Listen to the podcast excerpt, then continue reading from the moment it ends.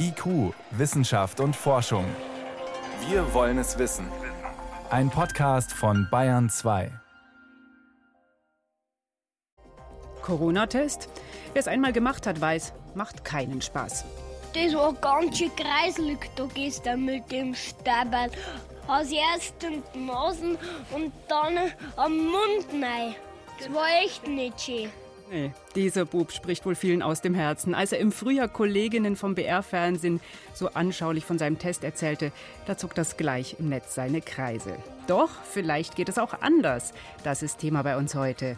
Außerdem geht es bei uns um Satelliten im Formationsflug und um die Frage, was ein Smartphone über seine Nutzer erzählt. Wissenschaft auf Bayern 2 entdecken. Heute mit Miriam Stumpfe. Stäbchen rein, durch den Mund, tief in den Rachen oder sogar mitten durch die Nase. Ein Test aufs Coronavirus ist ganz schön unangenehm. Das Virus vermehrt sich am besten im oberen Rachenraum und da soll der Tupfer hin. Doch wenn einem jemand da hinten rumfummelt, dann wirkt's die meisten. Es geht auch anders. Seit einer Weile gibt es den sogenannten Gurgeltest. In Österreich zum Beispiel wurde der schon im Sommer eingesetzt für Reiserückkehrer. In Bayern bieten jetzt Erlanger Unternehmen den Test an für ihre Mitarbeiter. 30 Sekunden gurgelt Sandra Böhmerle die Kochsalzlösung. Dann spuckt sie sie in einen kleinen Becher, verschließt ihn und steckt ein Vakuumröhrchen in den Deckel.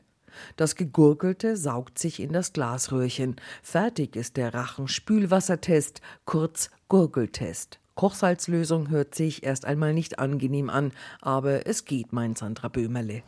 Also es war nicht so schlimm wie erwartet, war auch nicht salzig, nur ganz leicht und war von der Menge auch nicht so viel. Deswegen kann man das angenehm gurgeln. Den Gurgeltest bieten rund 15 Betriebe in Erlangen allen Mitarbeitern an, die sich krank fühlen, von einer Reise zurückgekehrt sind oder vielleicht einen Corona-Fall im Bekannten- oder Verwandtenkreis haben. Das erspart ihnen erst auf einen Termin beim Gesundheitsamt, der kommunalen Teststelle oder dem Hausarzt zu warten. Die Testsets gibt's beim Chef. Gegurgelt wird im Freien, um die Ausbreitung von Aerosolen in Innenräumen zu vermeiden. Die Idee kommt an. Weitere Anfragen von zehn Firmen mit 2000 Mitarbeitern liegen Thomas Wagner, einem der Mitinitiatoren der Unternehmensinitiative, vor. Der Vorteil für die Betriebe, lange Wartezeiten auf einen Hausarzttermin, entfallen. Für Thomas Wagner ist das Angebot eine Win-Win-Situation für alle Beteiligten. Die Arbeitgeber wissen schnell, ob Mitarbeiter infiziert sind, können dann sofort Kontaktpersonen ausfindig machen und sie ebenfalls gurgeln lassen. Die betroffenen Beschäftigten müssen nur einen Tag in Quarantäne, denn nach 24 Stunden erhalten sie schon ihr Testergebnis, erklärt Wagner. Der Gurgeltest war für uns die Möglichkeit, am schnellsten zu einem Ergebnis zu kommen. Für uns als Unternehmen ist die Geschwindigkeit wichtig. Wir brauchen ein Ergebnis innerhalb von einem Werktag, um zuverlässig Infektionsketten in unserem Unternehmen unterbrechen zu können.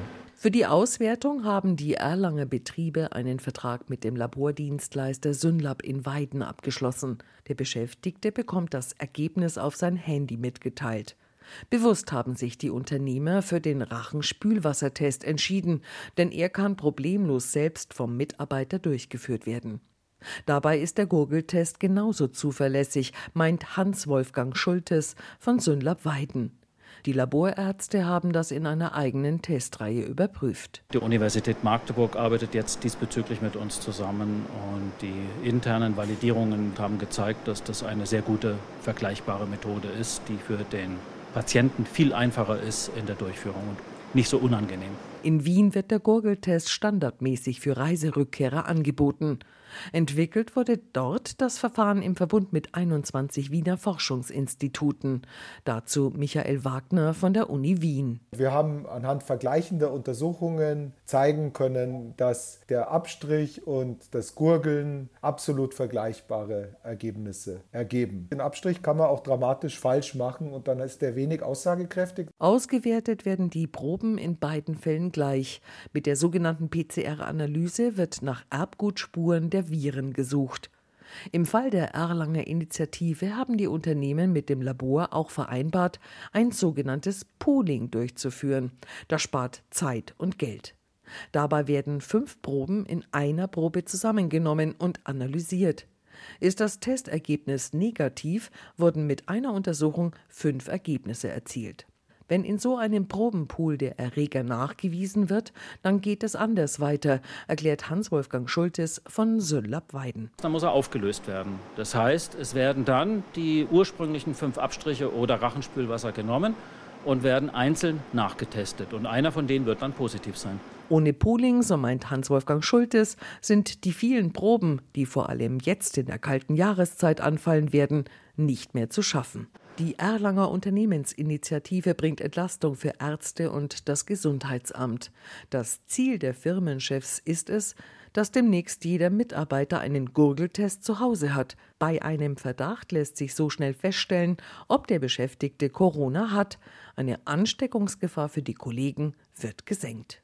Corona-Nachweis ohne Stäbchen im Rachen. Was der Gurgeltest kann, schilderte hier Claudia Grimmer.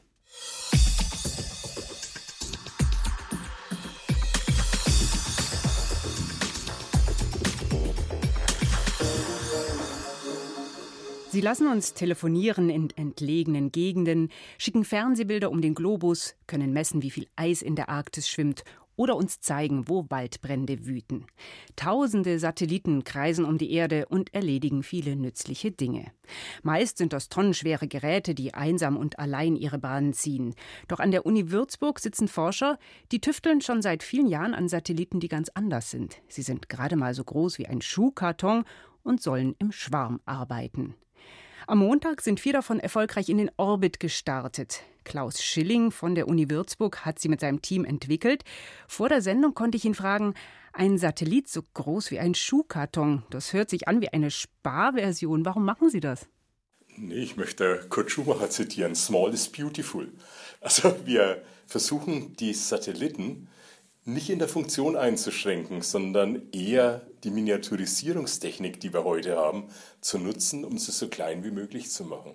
Und der Vorteil, dass man sie so klein macht, ist, dass der Start relativ günstig kommt. Die Raketenkosten gehen proportional zu der Masse. Und wenn Sie einen kleinen Satelliten haben, zahlen Sie auch wenig für die Rakete. Und dann ist die Devise lieber mehrere kleine statt ein großer? Das ist, glaube ich, die Zukunft dass man viele kleine zusammenarbeiten lässt und auf die Art und Weise eine starke Leistung erzielt. Was können die Vernetzten denn? Also was wir jetzt mit den Netzsatz, die wir Montag hochgeschickt haben, zeigen werden, ist, dass man sie sich in einer dreidimensionalen Anordnung im Weltraum konfigurieren kann, sodass es optimal ist für Erdbeobachtungsaufgaben. Also das sind dann vier Satelliten, die von unterschiedlichen Positionen ihren Blick auf die Erdoberfläche werfen. Aber aufs selbe Ziel und das ist eine Riesenherausforderung für das Lageregelungssystem. Das heißt, man muss hier die vier zusammenarbeiten lassen, dass sie gemeinsam Beobachtungen durchführen können, sonst schauen sie ganz wild in unterschiedliche Richtungen. Und das hilft dann nicht weiter. Und warum ist das so kompliziert? Na gut, man, fliegt mit nur 20.000 Stundenkilometer durch den Orbit. Man hat auf unterschiedlichen Bahnhöhen unterschiedliche Störkräfte durch die Restatmosphäre. Also da kommt eine ganze Menge zusammen, was man dann immer wieder korrigieren muss. Und ist es tatsächlich das erste Mal, dass äh, vier Satelliten dieses untereinander absprechen und korrigieren jetzt ausprobieren? Das ist in der Tat so. Das heißt, bisher waren das immer maximal zwei, die sich im Orbit äh, unterhalten haben, Daten ausgetauscht haben und sich koordiniert haben. Mit Netzsat geht man das erste Mal mit Vieren in drei Dimensionen. Und das ermöglicht dann im Anschluss ganz innovative neue Erdbeobachtungsmethoden. Was konkret können die denn beobachten? Die hier noch nichts, weil das eigentlich bahnbrechende neue Regelungstechnik ist. Aber es sind schon die nächsten Missionen vorgesehen. Bei Tim und Tom sind neun Satelliten, die von Partnern aus fünf Kontinenten beigesteuert werden. Und später kommt Cloud CT. Da wendet man mit einer Formation aus zehn Satelliten Computertomographie-Methoden an. Also ähnlich wie in der Medizin erfasst man scheibchenweise das Innere von Wolken. Und Wolken werden beobachtet, denn Wolken sind der größte Unsicherheitsfaktor in aktuellen Klimamodellen. Also man möchte nicht nur von außen auf die Wolke drauf schauen, wie man es traditionell jetzt macht, sondern man möchte in die Wolke reinschauen, dass man sie charakterisieren kann, den Wassergehalt zum Beispiel erfassen kann, den Schadstoffgehalt im Innern der Wolke. Jetzt sagen Sie, Satellitenformationen, lieber mehrere kleine als ein großer ist die Zukunft. Wir haben in den letzten Monaten oft auch ja, was gehört, sogar gesehen von anderen Satellitenschwärmen, sage ich mal, mhm. Starlink. Fluten wir irgendwann den Erdorbit mit lauter Satelliten? Nee, ist ein klein bisschen anders. Also die Starlink-Satelliten reden nicht miteinander, nur mit der Bodenstation. Das kommt erst in der nächsten Generation bei denen dran. Wir stimmen uns jetzt schon im Orbit ab. Und die Starlink-Satelliten, ja, das sind über 500 mittlerweile im Orbit, die sind natürlich ein gewisses Problem und man muss eigentlich hier Rechtsgrundlagen schaffen, dass man entsprechend auch die Entsorgung wieder reguliert. Bei unseren Satelliten schaut es besser aus, denn mit dem Formationsflug messen wir praktisch Relativdistanzen zueinander. Das machen die Starlink-Satelliten alle noch nicht. Und wir haben diese Ausweichmanöver von vornherein bereits implementiert. Also die vier Netzsatelliten dürfen natürlich nicht zusammenstoßen. Und wenn es immer voller wird in der Erdumlaufbahn, dann können die auch anderen automatisch ausweichen? So ist es, ja. Das ist das Spannende daran, dass man eigentlich dann Ausweichmanöver fahren kann, dass wir auch im Weltraum ähnlich ein reifes System haben, wie wir es auf der Erde bei den Autos haben. Wenn Sie daran denken, die Bertha Benz, die setzte sich ins Auto und fuhr los. Da gab es keine Verkehrspolizisten, da gab es keine Straßenregeln, da gab es keine Ampeln. Genau das ist die Situation, die wir jetzt im Orbit haben. Wie voll wird es in zehn Jahren sein im Orbit? Na, extrem voll. Wir können damit viele Aufgaben, die uns auf der Erde nutzen, mit Satelliten ausführen. Um nochmal zurückzukommen auf Netzat, wir vermeiden einerseits Kollisionen, aber mit dem Elektroantrieb werden wir am Ende der Lebensdauer gezielt in einen Friedhofsorbit einschießen, der dann zum Verglühen des Satelliten in der Erdatmosphäre führt. Sie räumen also auf. Wir räumen auf, ja. Von so einem kleinen bleibt auch nichts mehr übrig. Vielen Dank. Professor Klaus Schilling von der Universität Würzburg war das. Er hat am Montag Satelliteninformationsflug ins All schicken lassen. Danke. IQ, Wissenschaft und Forschung gibt es auch im Internet. Als Podcast unter bayern2.de. Wenn Sie die nächsten Abende den Blick nach oben richten, dann wissen Sie also, irgendwo ziehen auch vier Elektrokisten ihre Bahnen und üben den Formationstanz. Sehen werden Sie sie nicht, im Gegensatz zu anderen großen Satelliten, aber es gibt ja auch noch die ganzen zeitlosen Dinge, die der Nachthimmel für uns bereithält. Sternschnuppen zum Beispiel, die Milchstraße und natürlich Sternbilder, die uns übers Jahr begleiten. Was wir nachts im Oktober sehen können, schildert Yvonne Meyer. Im Oktober stehen die Herbststernbilder hoch am Firmament. Ganz deutlich zu sehen das Herbstviereck Pegasus. Ab etwa 8 Uhr abends und es ist fast quadratisch. Und man sieht Andromeda. Die teilt sich einen Stern Sira mit dem Herbstviereck. Und dort findet sich auch der Andromeda-Nebel, die Nachbargalaxie unserer Milchstraße, rund zwei Millionen Lichtjahre von uns entfernt. Und sie ist damit das fernste Objekt im All, das wir noch mit bloßem Auge sehen können. Im Oktober gibt es auch ein paar Sternschnuppenschauer. Die sind nicht nur hübsch anzusehen, die haben auch hübsche Namen. Die Drakoniden aus dem Sternbild Drache, die fliegen am 8. Oktober. Und ab dem 10. Oktober die Tauriden. Sie scheinen aus dem Sternbild Stier zu kommen.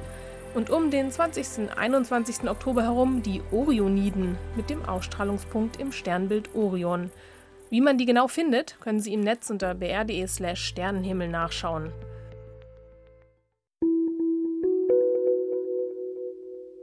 Und eine besondere Empfehlung für diesen Monat, der Mars. Der steht am 14. Oktober in Opposition, also aus der Sicht der Erde genau der Sonne gegenüber. Und da wird er beleuchtet wie ein Vollmond und ist ganz auf unserer Nachtseite. Das heißt, er ist die ganze Nacht und bis in die frühen Morgenstunden sichtbar. Der Mars ist uns in diesen Tagen so nah wie sonst fast nie, nur rund 62 Millionen Kilometer entfernt. Näher kommt uns sonst nur die Venus. Der Mars ist nur alle zwei Jahre in Opposition und viele erinnern sich ja sicher noch an die Mondfinsternis im Juli 2018. Da war der Mars auch so beeindruckend groß und leuchtete neben dem Mond während der Mondfinsternis. Da war er nämlich auch in Opposition. Und wer ein Teleskop hat, kann auf dem Mars sogar die Polkappe sehen. Die ist strahlend weiß, weil sie so mit Eis bedeckt ist. Es lohnt sich also ein Besuch in der Sternwarte. Mit bloßem Auge kann man immerhin sehen, dass der Planet rötlich leuchtet. Die Oberfläche besteht ja aus rotem Staub. Und sehen kann man den Mars ab 8 Uhr abends und dann die ganze Nacht. Bayern 2. Wissenschaft schnell erzählt. Und hier ist jetzt mein Kollege Helmut Nordwig und hat Meldungen mitgebracht, zum Beispiel zu Pflanzen im Klimawandel. Ja, eine Folge der Erderwärmung ist ja, dass mehr UV-Strahlung auf den Boden gelangt und das macht auch Pflanzen zu schaffen. Die müssen sich schützen und das tun sie auch mit mehr Pigmenten, haben Forscher jetzt herausgefunden. Also wie wir, wenn wir braun werden. Ja, ganz genau so kann man sich das vorstellen. Die Forschenden, die haben mehr als 1200 Blüten untersucht von 42 verschiedenen Arten und darunter waren eben auch historische Sammlungen zurück bis zum Zweiten Weltkrieg. Und das Ergebnis ist, die Pflanzen haben pro Jahr zwei Prozent mehr Pigmente in ihre Blütenblätter eingelagert, eingelagert eben Farbstoffe, die UV-Strahlung absorbieren. Mhm. Besonders viele sind es bei Butterblumen und ähnlichen Pflanzen. Da sind die Blüten eben offen und der Sonne direkt ausgesetzt. Bei Pflanzen, bei denen das nicht so ist, bei der Taubnessel zum Beispiel können wir uns vorstellen, die bilden dagegen weniger UV-Schutz aus. Jetzt kommen wir zu Covid-19 und was dieses Virus nicht mit uns macht, sondern mit Haustieren. Das haben Forschende aus den USA zusammengetragen. Da gab es ja schon einzelne Berichte, aber die Katzen haben sich, zum Beispiel, gell? Ja, genau. Und die haben sich jetzt nochmal ganz systematisch Katzen und Hunde angeschaut. Das Ergebnis Infizieren können die sich beide, aber krank werden die beiden Tierarten nicht. In Wuhan hat man aber zum Beispiel beobachtet, dass 15 Prozent der Katzen infiziert waren in diesem Hotspot in China. Die Hunde, die können das Virus nicht weitergeben, die Katzen dagegen, die sind infektiös, fünf Tage lang für andere Katzen. Und uns können sie nicht anstecken. Ja, das ist noch unklar. Die US-Forscher, die halten das für unwahrscheinlich. Ich würde sagen, die Begründung, die trägt nicht so ganz. Wenn es wirklich eine große Rolle spielen würde, sagen sie, dann hätte das schon längst auffallen müssen. Na, wir werden sehen. Empfehlen tun die Forscher aber, wer in Quarantäne ist, der sollte auch seine Katze nicht rauslassen.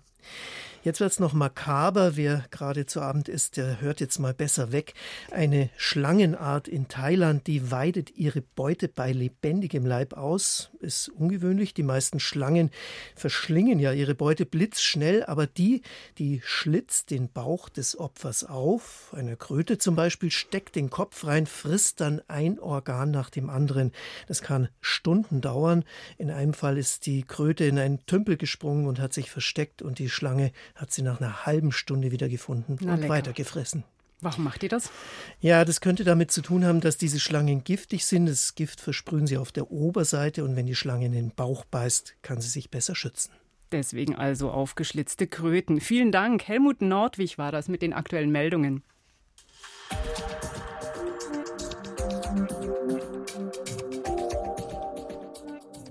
Das Smartphone in der Hosentasche. Das ist oft schon so eine Art Zweithirn. Wir lassen uns vom Kartendienst den Weg zu Arzt, Freunden oder Kino zeigen. Wir befragen das Internet, wenn wir was wissen wollen. Wir hören Musik, schreiben Nachrichten und, und, und.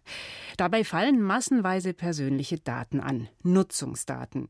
Für die interessiert sich die Werbeindustrie, aber nicht nur. Psychologen der Universität München haben untersucht, was das Smartphone über die Persönlichkeit der Nutzer verrät. Zeig mir, wie du dein Smartphone nutzt, und ich sage dir, welches Selbstbild du hast. Um das herauszufinden, entwickelten Markus Bühner, Inhaber des Lehrstuhls für psychologische Methodenlehre und Diagnostik und seine Mitarbeiter eigens die Phone Study App. Sie zeichnete einen Monat ausgewählte Parameter des Smartphone-Nutzungsverhaltens von über 620 Freiwilligen auf. Allgemeine Telefonaktivität, Kommunikations- und Sozialverhalten, Musikkonsum, App-Nutzung, Mobilität sowie die Tag- und Nachtaktivität. Zusätzlich füllten die Probanden einen umfangreichen Persönlichkeitsfragebogen aus. Die Teilnehmer schätzten selbst ein, wie offen, gewissenhaft, extrovertiert, verträglich und emotional stabil sie sind. Sowohl die Verhaltensdaten vom Smartphone als auch die Selbstbeschreibung der Probanden speisten die Wissenschaftler in maschinelle Lernalgorithmen ein. Clemens Stachel fütterte die Algorithmen, damit diese Muster in den Verhaltensdaten erkennen. Stachel ist ehemaliger Mitarbeiter am Lehrstuhl von Markus Bühner und nun Forscher an der Stanford University. Was der Algorithmus macht oder was der versucht zu machen, ist, die Muster oder Strukturen in diesen Verhaltensvariablen, also zum Beispiel wie viel telefoniert jemand, wie weit geht jemand, welche Musik hört jemand, in Verbindung zu bringen mit unterschiedlichen Werten aus diesem Persönlichkeitsfragebogen. Der Algorithmus konnte teilweise sehr gut vorhersagen, wie sich die Probanden selbst einschätzen. Das heißt, mit den Daten aus den Smartphones war es uns möglich, robust, das heißt verlässlich und in wiederholten Maße Vorhersagen zu treffen auf die selbstberichtete, das ist ganz wichtig, also wie Leute sich selbst beschreiben in ihrer Persönlichkeit. Besonders gut klappte das bei der Extrovertiertheit. Auch die Offenheit für Ideen, Werte, Ästhetik, Handlungen oder Gefühle ließ sich gut vorhersagen. Nicht gut funktioniert hat das Modell bei der Vorhersage emotionaler Stabilität. Und Verträglichkeit ließ sich gar nicht prognostizieren. John Rautmann, Professor für Persönlichkeitspsychologie an der Universität Bielefeld, hält die Ergebnisse der Münchner Psychologen für plausibel. So kommen zum Beispiel recht viele Verbindungen zwischen Smartphone-Nutzung und Persönlichkeitseigenschaften heraus, die man als sehr plausibel einschätzen würde. Beispielsweise ist es so, dass extrovertiertere Personen dazu neigen, mehr Anrufe zu tätigen und sich auch mehr kommunikativ mit dem Smartphone zu beschäftigen. Die Studie legt nahe, man kann vom Nutzungsverhalten auf die Persönlichkeit schließen. Doch das funktioniert auch umgekehrt so lässt sich von Persönlichkeitsmerkmalen konkretes Verhalten ableiten. Clemens Stachel erklärt es am Beispiel einer Kreditvergabe. Was wir zum Beispiel gefunden haben in unserer Studie, war, wie Leute ihr Handy laden. Das heißt, wie lange die ihr Handy an der Steckdose hängen lassen, ist prädiktiv dafür, wie gewissenhaft die sind. Tatsächlich habe ich Berichte gefunden, dass es bereits Apps gibt, zum Beispiel in Afrika oder in China, die so Mikrokredite vergeben, basierend auf dem Batterieladezustand von Handys der Kunden. Die Art, wie wir unser Smartphone nutzen, macht uns also in gewissem Maß berechenbar.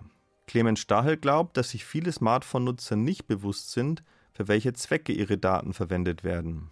Und ich glaube, da ist eine Debatte notwendig, wie man Nutzern von Smartphones oder digitalen Geräten oder Apps im Generellen mehr Kontrolle darüber geben kann und mehr Verständnis schaffen kann dafür, welche Daten sie preisgeben und was mit diesen Daten passiert, auch längerfristig.